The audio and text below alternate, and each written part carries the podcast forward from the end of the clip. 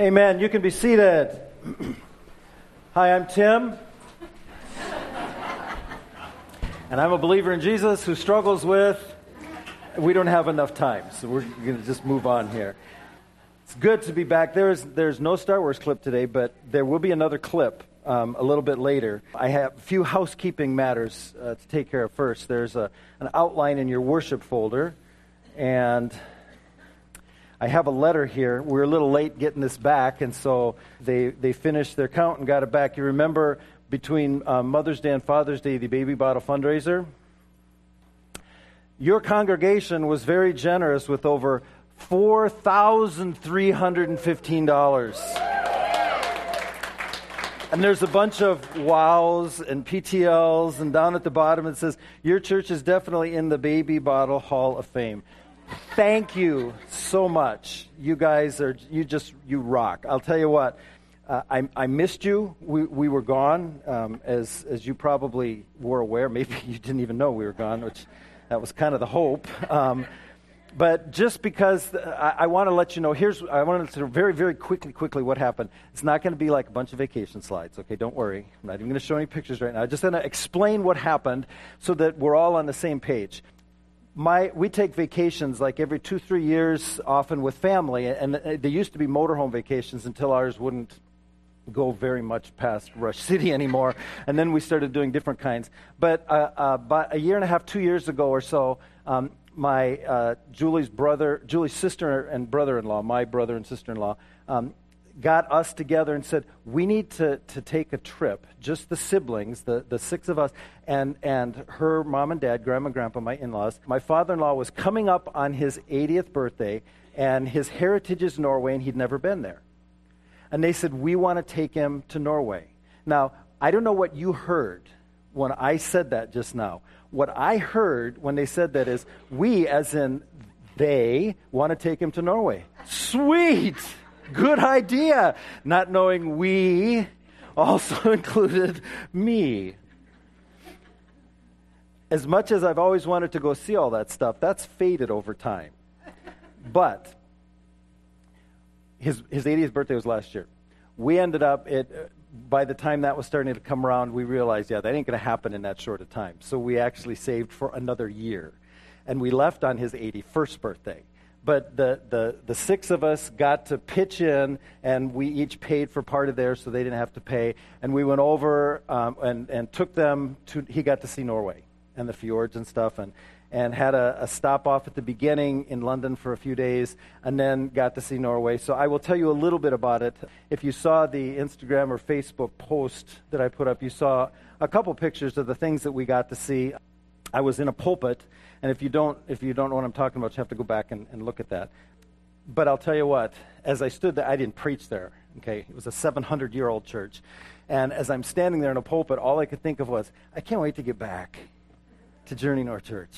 Because you, you're my people, this is my family, and I'm just excited to be here. So we are going to continue in our Spirit Wars series. It's kind of been throughout the summer. That's the kind of things we do during the summer. But this has been a big deal. We're actually in week 10, and we usually don't go this many things. Um, but this is a big deal because if you're a follower of Jesus, it directly 100% involves you because you're in a spiritual battle, whether you know it or not. Maybe some of the things you thought were physical battles or relational battles or financial battles were, um, you think that's the main thing, and really the main thing is it's a spiritual battle. It's just playing out in that. So we've spent nine weeks talking about that. The last couple, um, and today we're going to be talking about authority. Um, in in uh, episode 8, we talked about claiming the authority of God's Son Jesus and how that's a big deal to claim his authority, to be under that authority. Remember, we talked about praying in Jesus' name and how you can't just tack that onto the end of something and it's magical.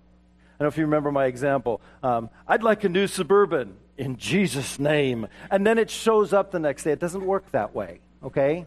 Um, but there is an authority and a power in that name. And when you have a relationship with Jesus, not because you go to church, but because you have received Jesus as your Savior and have that intimate personal relationship with Him and are trusting Him for your salvation, that power, the power that raised Jesus from the dead, all power in heaven and earth, all authority in heaven and earth has been given in him, given to him. That can be yours. And we talked about if you did if you weren't here for that, it's all online, iloveourchurch.com. Go back to, to number eight and listen to claiming the authority of God's Son. Then we talked about trusting the authority of God's Word, the Bible, and how everything we do is based right here in God's Word.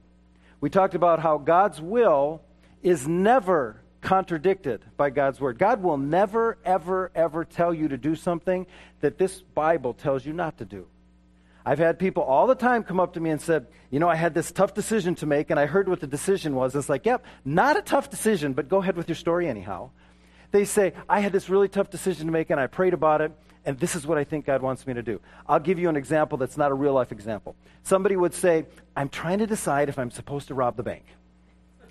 I'm just, I go both ways. I have friends on both sides of this, good people. And so I'm praying about this, and I'm pretty sure God is telling me to rob the bank. Guess what? That's not God.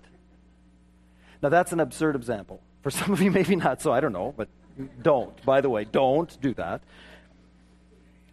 If what you're struggling with is something that's in God's Word that He says, don't do that, then it's a no brainer. You know what? You don't even have to pray about it. Just don't do it. Because when we when we trust in the authority of God's word, that spiritual battle that we're in, the problems that we're having, God can get us through those things if we're doing it His way. So that was nine. Now we're in 10, part 10, episode 10, walking in the authority of God's Spirit. So claiming the authority of His Son, trusting the authority of His Word, and now walking in the authority of God's Spirit. See, here's what I've learned over my many years of ministry. We tend to want power over things, but we don't always want to submit under the power of things. This is true in how I see so many people in a church setting. That's how they approach the Holy Spirit. You know, we want Him to do great things in us and through us and around us, but not necessarily over us. How do you know if you're really living under the authority of the Holy Spirit? There's a very easy way to know. Look at the fruit in your life. Look at the fruit of your life. So I'm going to emphasize something here right at the beginning, and I may try to do this throughout it because it's really important. We're talking today about examining our own lives. Me examining mine, you examining yours, not the lives of others. This is not so that you can say, see, they're wrong. This is for you to look in and see if that fruit is there to see if you're the one who is following under his authority. In other words, be a seed sower, not a fruit inspector. You're not called to inspect somebody else's fruit, okay? You're called to make sure yours is what it should be. Your job is not to determine who else is living under the authority of the Spirit. I know some people think that's their calling.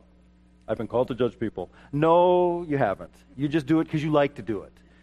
We need to know that it's us, it's me. That's what you need to know is that you who is living in obedience to him.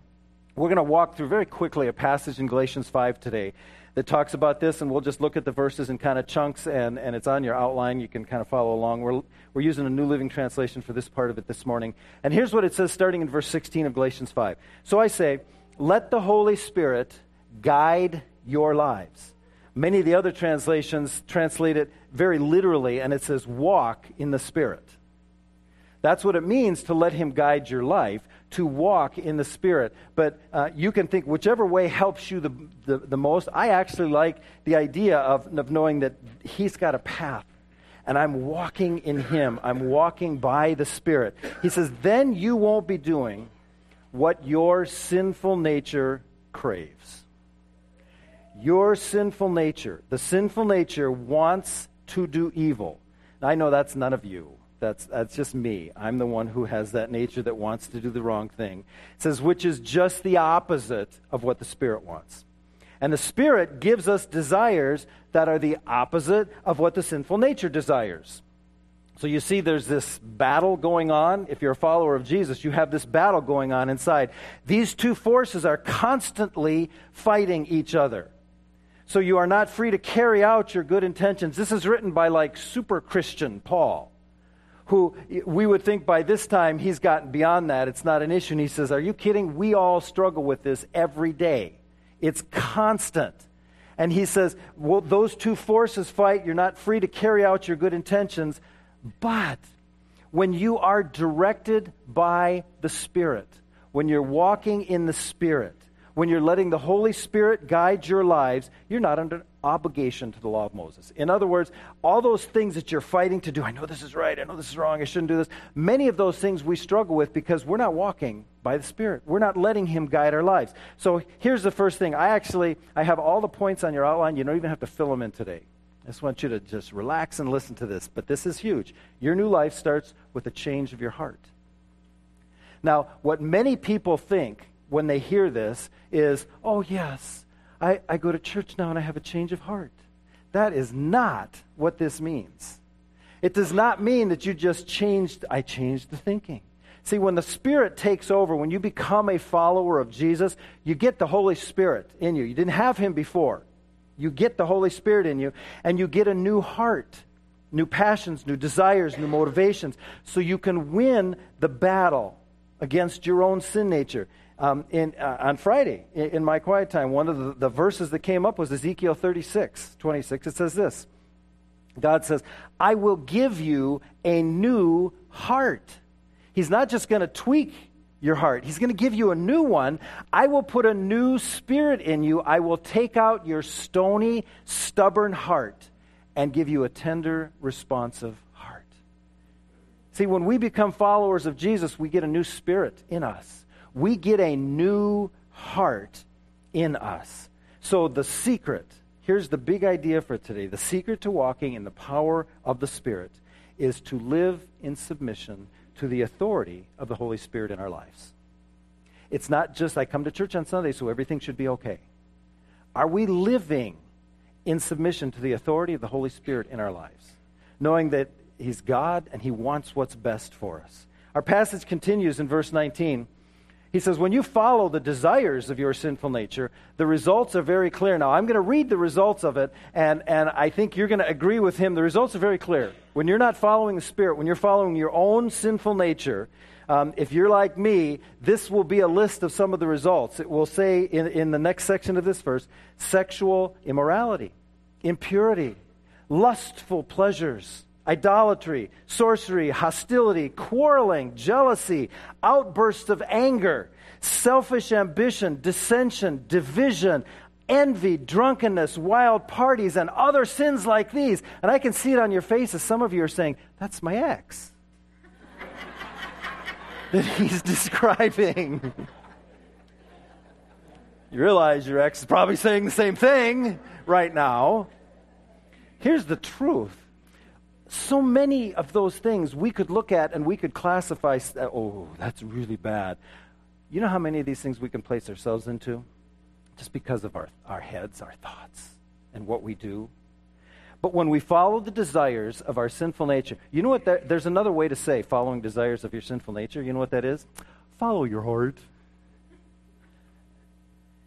You know what happens when you follow your heart? This because the Bible says the heart is deceitful and desperately wicked. Who can know it? We don't want to follow our heart, we want to follow the Spirit. Let the Spirit give us a new heart and guide our hearts. He says, Let me tell you again, as I have before, that anyone living that sort of life will not inherit the kingdom of God. Before I talk about that, here's the thought for that passage. When you're the boss, things get broken. Anybody have a testimony for that. By nature, we produce bad fruit. What that means is, left to our own, doing our thing our way, we produce bad fruit. Here's an important note. And by the way, you don't try to. You don't go into it saying, oh, I'm going to produce bad fruit. I'm going to wreck my life. I can't wait. We don't do that. The fruit is just the natural expression of living that way. That's what happens. But Paul is not saying anyone who commits one of these sins can't go to heaven. When he says you're not going to inherit the kingdom of God, it doesn't mean you won't go to heaven because if that was the case, guess how many of us would be doomed without hope? All of us. That's not what he's saying. He's saying that if if that characterizes the fruit of your life, the fruit that your life is producing, then you need to examine the root of your life that's what's coming out in your life, you need to do some examination because these sins are not characteristic of a citizen of the kingdom of God. And if that's what's naturally happening, you have to look at maybe the root is what the problem is following the wrong thing. The passage goes on, verse 22. But the Holy Spirit, he talked about the kind of fruit that our desires produce, but the Holy Spirit produces this kind of fruit in our lives love, joy, peace, patience, kindness, goodness, faithfulness, gentleness, self control. He says, There's no law against these things. Now, most of you probably did not think, Oh, that, that's my ex, you know. And your ex probably didn't think that about you either. And you probably didn't think that about your friends or your spouses. That's not what characterizes them. Maybe, maybe it is, but just not that whole list like it is. But you know what? This is very important. Fruit, the word fruit in that verse is singular. It doesn't say fruits. It's singular. It's fruit. It's not plural. It's not that you can pick two or three of those and be good to go. It's this is the fruit that the Spirit will bear in your life when you walk with Him. So the thought here is when the Spirit has control, you bear beautiful fruit. When you have control, you bear broken fruit. When He has control, you bear beautiful fruit. And you might not even go into it thinking that. You might be struggling with things. Says, I know He wants me to do this, and it's tough, but I'm going to do this and you follow him and you walk in the Spirit and you look back and you see the fruit that was produced because of that. It's that these nine traits that he just mentioned, that represents what we look like when the Holy Spirit is living his life through us. You can't muster these things up because you have that other nature that's fighting here that is really good and you're not the one who can make these things all happen. This is not the fruit of you, this is the fruit of the Spirit. When we follow Him, this is what happens. He says, Love. Love is receiving and blessing everyone unconditionally. We say that all the time here. We welcome everybody. We, we will receive everybody. It does not mean we agree with everything you do. Because Jesus welcomed everybody, Jesus received everybody. But he did not agree with everything they did, and he never leaves anybody unchanged. So he'll take you and welcome you just as you are, but don't expect to stay the same because he will make us into better people. But when we're following the Spirit, we receive and bless everyone unconditionally. So if that's something you're really struggling with, then it might not be that you just can't muster that up enough. It might be that you're not really walking in the Spirit because that happens when you're walking in the Spirit. Joy. Joy, a whole bunch here. It's so much more than just happiness. Joy is that settled assurance and hopefulness about life regardless of your circumstances.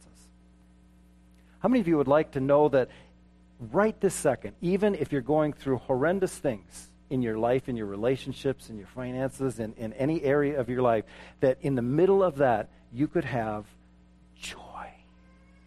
see, that baby wants it. yes, I see that hand.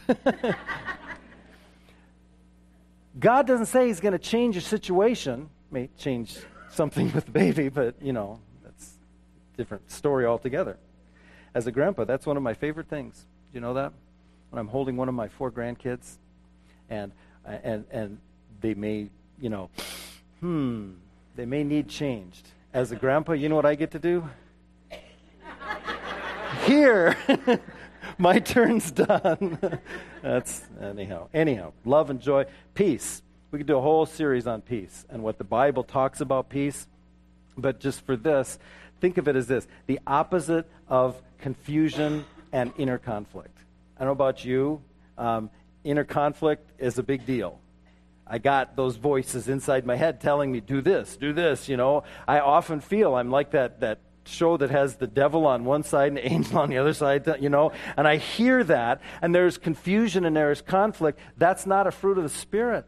That's a fruit of me following my own thing. When you follow the Spirit, one of the things that the Spirit gives you is peace, gives you patience, the ability to endure suffering. Most of us are not wired with patience automatically. Things happen, and it's like, no problem. We just let it, let it be. We're not like that. We fight and kick and scream and yell and, make it into a really big deal. And if somebody who had a real problem looked at what we were complaining about, they'd just roll their eyes. Say, really? That's the toughest you got? You know? It's about the Spirit allowing us to have the patience. It's about kindness, yielding to others, showing undeserved mercy. That's the opposite of what we see in society today and what we see people doing. It's all about me and my rights and what I want. And kindness is yielding to others. That's something we're not wired for normally, but that's something that happens when we walk in the Spirit. Goodness, doing and being good in a world gone bad. That's not only difficult today, it's more important today than it's ever been. In the world that we live in, as it will continue to get worse. I have bad news for you. It's not going to get better and better, it's going to get worse and worse. But when the Spirit has His way in our lives, we can do and be good in a world that's going bad. Faithfulness, keeping our commitment to godly values. That comes from the power of the Spirit. Gentleness, approaching people with a softened heart, realizing maybe they've hurt you. But like we say all the time you hurt people, hurt people. And the reason they're hurting you is because they have something going on or have had something going on in their life. And we approach them with gentleness. And the last one, self control. Think of it this way living under control instead of living out of control. And the only way to do that is under the control of the Spirit. Here's how our passage in Galatians concludes, verse 24.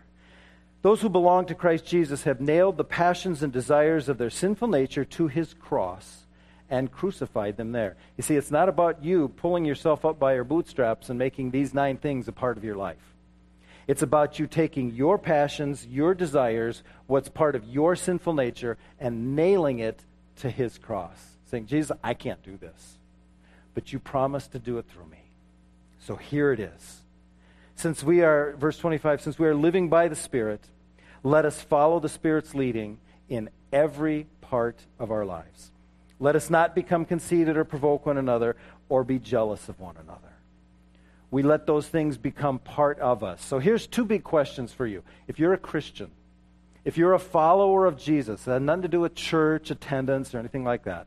You've already stepped across that line and said, Jesus, I believe that you died for me.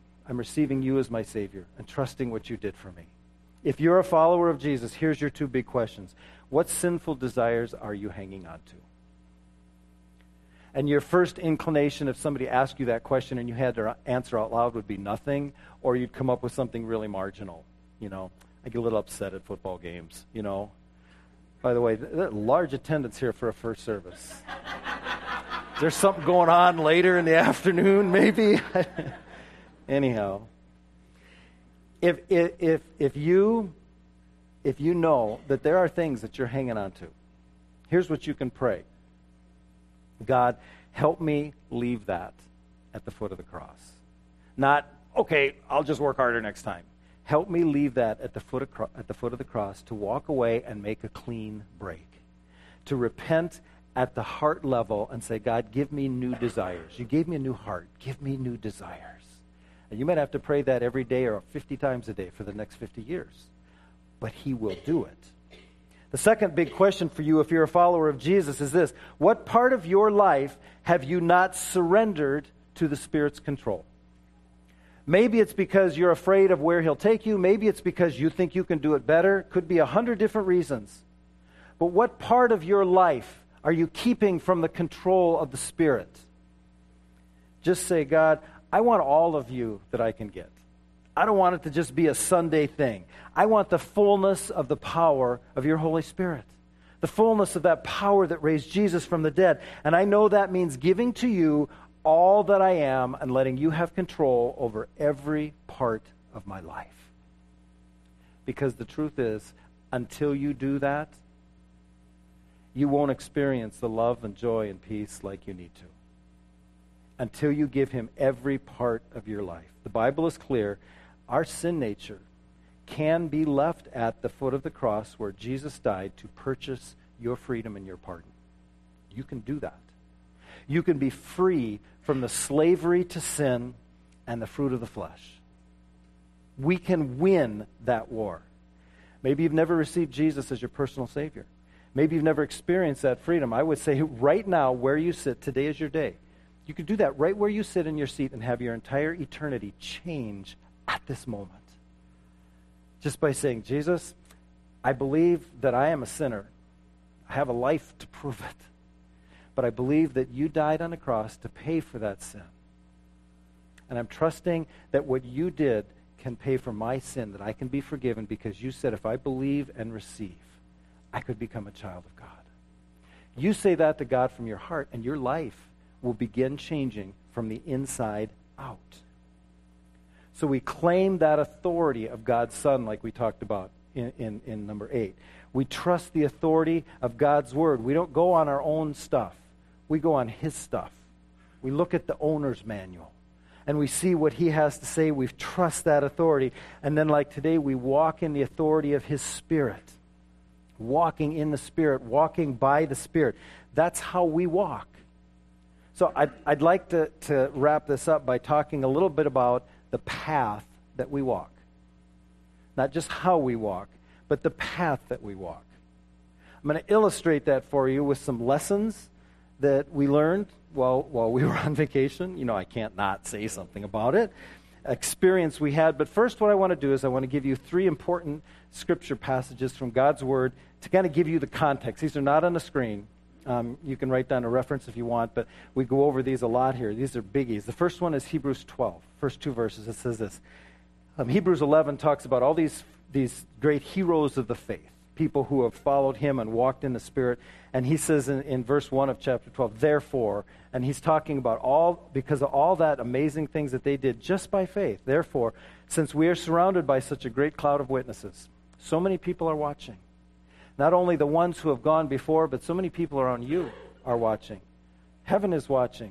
The, the, your, your, your Savior is watching. Your enemy is watching too. But since we are surrounded by such a great cloud of witnesses, let us throw off everything that hinders. And the sin that so easily entangles, that thing that keeps tripping us up, get rid of it. It's dead weight, he said. And let us run with perseverance the race marked out for us. Very important.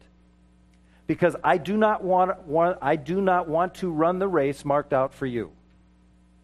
I don't want you to run the race marked out for me. I want to run the, the race that God marked out for me. I want you to run the race that He marked out for you. And here's how you do it, verse 2 fixing our eyes on Jesus. With perseverance, we run that race he's marked out for us, fixing our eyes on Jesus, keeping our eyes on him, the pioneer and perfecter of faith. For the joy set before him, he endured the cross, scorning its shame, and sat down at the right hand of the throne of God. As hard as that was, as difficult as that was for him to do that, he did it because he kept his eyes on the prize. And that was you. The path marked out for us is not always easy. I get that. I know that some of you have incredibly difficult paths marked out for you. It's not always easy. I know this. Having Jesus in sight, having the goal in sight, you can make it. In 1 Corinthians 9, he talks a little bit more about that path and that how we do that. And in, in chapter 9, starting verse 25, all athletes are disciplined in their training. It's like a race we're going to run, and like athletes, you got to get ready for it got to stretch out a little bit. You got to work out a little bit. You got to. It's going to be a, a big deal. He says. Now these athletes that are disciplined in their training, they do it to receive a prize that will fade away. And literally, the games that he's talking about that occurred in, in, in Corinth, like like the the Olympic kind of games, they received. They did. They trained all year or for four years. They and they they did these games to win. The crown that they won was not some amazing gold medal that you could hang or sell on eBay or whatever they do with it. It was a little wreath that they put on their head of real branches that was going to just fade away. It says, we don't do it for that. We do it for an eternal prize. And so I run with purpose, verse 26, in every step. He says, I'm not just shadow boxing. It's not like this, you know, there's a real enemy. And I run with purpose in every step. I discipline my body like an athlete, training it to do what it should. Otherwise, I fear that after preaching to others, I myself might be disqualified. We, it's something that it's not going to come easy. We're going to work at it, but it's, it's going to be worth it. And, in, and then the last passage in Philippians 3 says this He says, Not that I've already obtained all this I haven't arrived. I haven't won yet. And we think if anybody has, he has. But he said, Nope, I'm still in the race. He said, Not that I've already obtained all this or have already arrived at my goal, but I press on to take hold of all that for which Christ Jesus took hold of me. When Christ Jesus took hold of me, he knew far more about me and my potential and my future than I could have ever guessed. And the same is true about you. And so, what he took hold of you for is what he wants us to be able to take hold of and see that that dream that he had for you can happen. He says, verse 13, Brothers and sisters, I do not consider myself yet to have taken hold of it. I haven't arrived yet. But one thing I do, and this is very important forgetting what is behind the problems, the hurts, the pain, the stuff that have, if we turn and focus on that, we're not focused on where we're supposed to be going and walking in the Spirit. He says, forgetting what is behind. Can you imagine somebody running in a race on TV? And they're running for all their worth, and everybody's close, and they keep turning around and looking. How well do you think they're going to do in the race? If they continue to keep turning around and looking, they're not going to win. He says, forgetting what's behind, straining toward what's ahead, I press on toward the goal to win the prize for which God has called me heavenward in Christ Jesus. That's how we live our lives. I told you there was a picture of me standing in a, a pulpit of a 700 year old church. I didn't preach there, as I said. The church was full of people, but only because it was they were touring at that time, and the pulpit's rocked off, uh, roped off. You can't go up in it. It's a 700-year-old pulpit. They can't just let everybody run up in there. So um, the rules don't apply to me. So. Um, I went up and there's this, this, this, I have to call her a little old lady, okay? I understand I'm old, so I'm not dissing her because of that. She was little, she was old and she was a lady. So she was a little old lady, okay? She was a tour guide. I walked up to her and I started talking to her. I told her what I do in America, and, and she told me how every whatever hour or so many hours, one of the chaplains will go up in that pulpit and pray like they have done for 700 years. And she said, if one of them's not there, she, she grew like a foot. We get to do it. And it was fascinating talking to her about this. And, and, and I, I looked at her and she looked at me and I said, Do you think you think I'd be able to stand up in there? And she goes like this. She looks around, makes sure none of her work co-workers, and she pulls the thing off and lets me walk up there. It was very cool. That was only one of my pulpit experiences. The other pulpit experience happened in Norway. And I told you, we had this, this big trip planned out to go to Norway for my father and mother-in-law, uh, father-in-law and mother-in-law. And one of the things that we were going to do, we decided to do it uh, not thinking, okay? Um, you can go and Google this later. Pulpit Rock, Norway. Pulpit Rock. Um, in fact, put the, put the picture up here. Julie took this picture as you came around the corner. That's the first time you actually saw it. You come around this corner. Down at the bottom, there's a fjord that, that um, from the ship, the little boat down there, that's from a big ship going by. That's 2,000 feet. And you can see it kind of slopes back. It kind of has the shape of a pulpit. That's why they call it that. We not in Norway, we sitting at Culver's, eating burgers and drinking Diet Coke in, in Cambridge, decide hiking to Pulpit Rock? Pfft, no big deal. How hard can this be? So that's one of the excursions we picked, and me being cheap, it cost enough money that I was not going to back down. The more we read on it, the scarier, the more scared I got. As you know, the day I turned 30, I became afraid of heights. I wasn't before. This right here, this makes my knees hurt. Okay? That's 2,000 feet high. And they said you have to be able to walk a strenuous walk. Um, it's, it's the, as the crow flies, four kilometers, but we ended up putting almost nine miles on. They said two and a half hours in and two and a half hours out at a steady pace. And it's like, ain't no way. They're saying that to make you feel, you know, the, get the, you know, it, it was worse whatever they said, they, they lied. Now, some of you know this that I, I, I, I, tore the meniscus on my knee quite a while ago, and it, it, it healed like 95%. I was thrilled. I could walk, I could jog again, everything was good. And about a month before we left on this vacation, right before we went on this little camping trip with family, Um, I did something where I climbed up and down a ladder like 150 times one day to fix something on the top of the motorhome. And I walked in, and it's like, man, I can't walk. What's wrong? And I looked down, and my, my the jeans where my knee was, it was just like uh, somebody had stuffed a soccer ball into my my knee. And it's like, what is this? And all I could think of was, how am I going to climb Pulpit Rock? so I worked and tried to make it better, and I prepared just like he talks about preparing.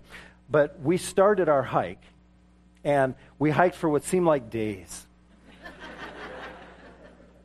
All I could think, it was like up and down, and it's literally hiking on a mountain. They have no idea of what safety and security is in Norway. You just do your thing, you know? My knee was killing me.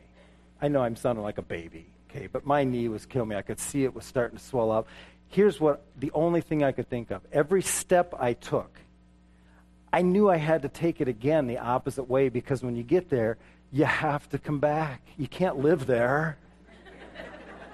And so we had walked forever uphill and downhill. And these people, I don't know who they are, the Sherpas. I don't know what a Sherpa is. I need to look that up. The Sherpas were trying to make the path better, so they would build stairs. Now, when I, th- I thought stairs, sweet, we can walk up the stairs. No, stairs are granite boulders this big. One's this high, one's this high. They're round, you know, slippery. And the first step you take is this big. The next, I'm tall. I'm tall fairly tall for a guy, and, and, I have very long legs. There were steps that I couldn't get my leg up that high because the step was so high. It's like, how big are these Sherpas? you know? So I'm walking this path, and I get to a point where, as I said, we've hiked for what seemed like days, and, and I, we stopped just for a second, and, and, I, and I, I'm thinking about it, I'm praying about it. It's like, I can't do this. Because and the biggest struggle for, for me was not just getting there, but how much it cost, you know. But I, I have to finish this because I don't get money back on this. It came to the point where my leg hurt bad enough. It's like, I can't do this. So Julie's going to stay back with me. It's like, no, you're the one I can't keep up with. you need to make it to the top. It took me about five minutes to convince her to do it. So the, there, there was, of the eight of us, only five did it. The other three knew they couldn't do it and didn't start doing it. They were down on a nice boat eating waffles, watching us from way down there. So the other four left, took off going. You know, and I'm thinking, just around that corner it is where it is because we've hiked for so long. But I knew that I just can't do it. I could see what was next was this big long staircase as far as you could see of uneven rocks. Oh, by the way, they say it rains all the time over there. In, in, in London and in Norway, it's always foggy and rainy. We had sunshine every single day, except that one. it rained all day, and guess what? My waterproof shoes? Nope. Not waterproof. My waterproof raincoat? Nope, not waterproof. My backpack, guaranteed waterproof by Amazon, not waterproof.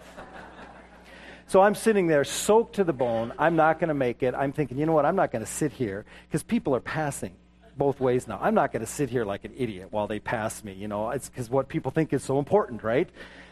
I'm going to walk back down. I'm going to sit in the gift shop and have a cup of coffee while they're doing this. At that moment, at that moment, somebody walked by me with a dog on a leash. It was a wiener dog.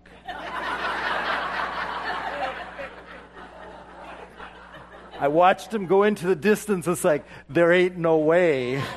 A wiener dog's going to make it, and I'm not. so I took off. They're way ahead of me. I took off. I, I'm just going for it. I, am going alone. I'm going to be, you know, it's Pulpit Rock. I didn't preach there, but I'll tell you what, I prayed a lot. I walked and I walked for another couple days. There's these little red crosses painted on the rock that let you know you're going the right direction, and I thought it was ironic it was a red cross, but that's a whole other story. Um, they said, You can't get lost. Challenge accepted. No, no. I didn't get lost. But I, I, I, was sure, I kept hearing people cheering, and every time I heard that, I think, oh, it's just around the corner. Because they say you can't see it until you turn the last corner, and there it is. So I've obviously gone up 10,000 feet by now, and I know that I'm going to see it any second. And I see this guy coming the other way, and there's nobody around, so I'm going to ask. So as we're passing, I said, How much further? And obviously, he could see it was not going well. His first words were, You can do it, man. You can do it. It's only two more kilometers. And then he walked on. And I took the first step and said, Wait, the whole thing is four. I should have gotten there days ago. But I didn't. So I started walking. I thought, He's lying. It's just around a corner. That's when I noticed they have these little things pounded into the rock that tell you here's how far it is back, here's how far it is ahead. And he was right. so I went, and I, I never stopped. I just kept going. I kept my eyes there. I had listened to Julie because one of the things she said that was very fascinating you're looking at the path and it's tough, and if all you do is stare at the path, look at this over here. And there was this incredible vista these incredible things over here. And so I tried to keep my eye on the path, but I also tried to see the beauty in what was around me. And, I, and they went to the top and stayed there for about 10 minutes and started to come back down. I made it to the top before they left.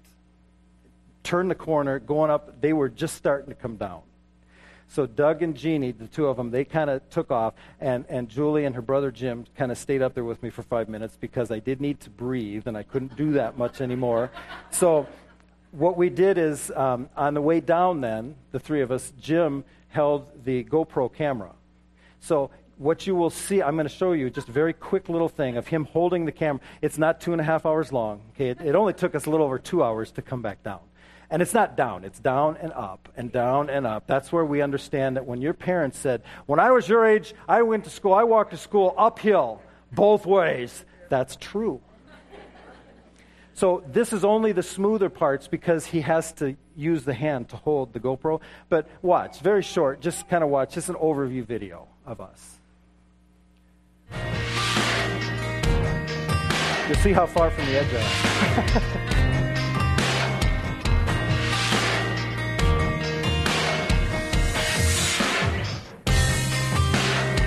I am on all fours there.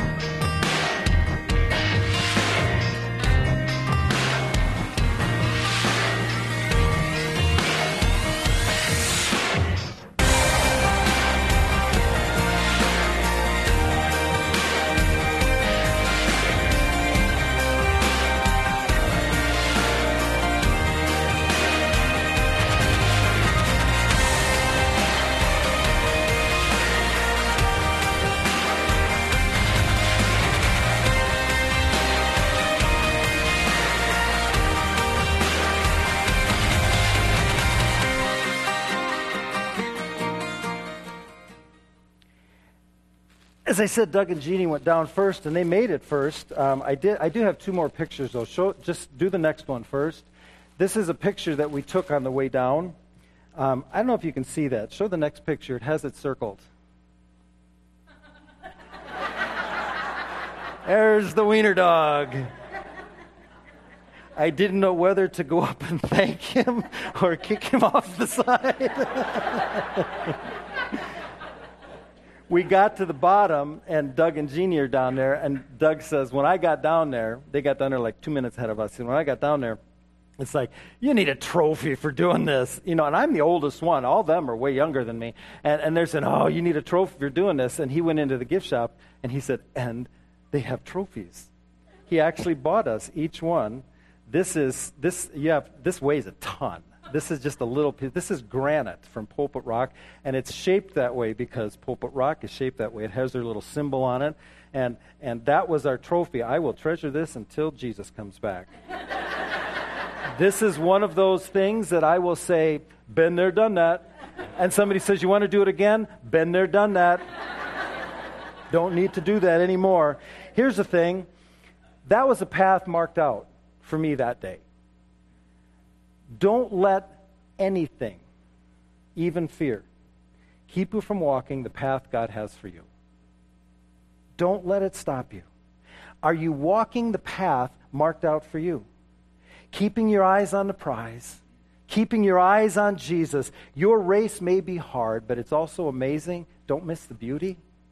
It's hard. You may be hurting and sweating and, and regretting and wishing this hadn't happened. And uh, don't miss the beauty and the path that God has marked out for you. Are you allowing Him to have authority over all of you? Over every area of your life, over every nook and cranny, over every room, even those secret ones that you've kept the doors closed all these years. not keeping those parts to yourself anymore, but just giving them to Him. Here's what you need to understand that's how we win the battle. You will not win the battle unless you place yourself under His authority. I'd like to ask you to bow your heads as we pray. Father, I want to thank you so much for uh, the way that you have, you have promised to give us the new heart, to give us the, the new spirit. And I pray, Father, that for each person listening to this right now, the, the path that you have marked out for them may be tough, but we know that with your strength, with your power, with your spirit, as they claim the authority of Jesus, as they trust in the authority of your word, as they walk in the authority of your spirit, they can win this battle. They can, they can stop focusing on behind and, and, and what's, what's there but they can focus on you, keep their eyes on you, and they can win. Father, thank you for that. We love you. And it's in Jesus' name we pray. Amen. Please stand for the closing song. Oh, it is good to know that I am a child of God. If you have never claimed Jesus before a Savior, today's your day. Claim Him as Savior. Become a child of God. All those things that you just sang will be true of you as well. The walk that we're on, by the way, before I say that, next Sunday, next Sunday is what we call kickoff Sunday. And weather permitting, we're jumping into the new, you know, the new uh, season, school year, whatever it's called. And we're going to have a blast next Sunday. Um, out in the parking lot, there, there may be a bouncy house. I don't know. There are hot dogs, cotton candy, all kinds of fun things. But be here next week for the kickoff Sunday. Don't miss that, okay? Now, I have one more short video clip. You can actually watch it while you're standing, and as soon as it's done, then they will play their reprise. Because I, want you to leave with this. You need to be careful how you walk, to walk in the Spirit. Because if you're not careful how you walk, even if you appear to be on level ground, it's easy to stumble. So I, we have a couple outtakes. I want you to watch and see what I mean. As soon as that's done, they'll play You're Dismissed, so enjoy.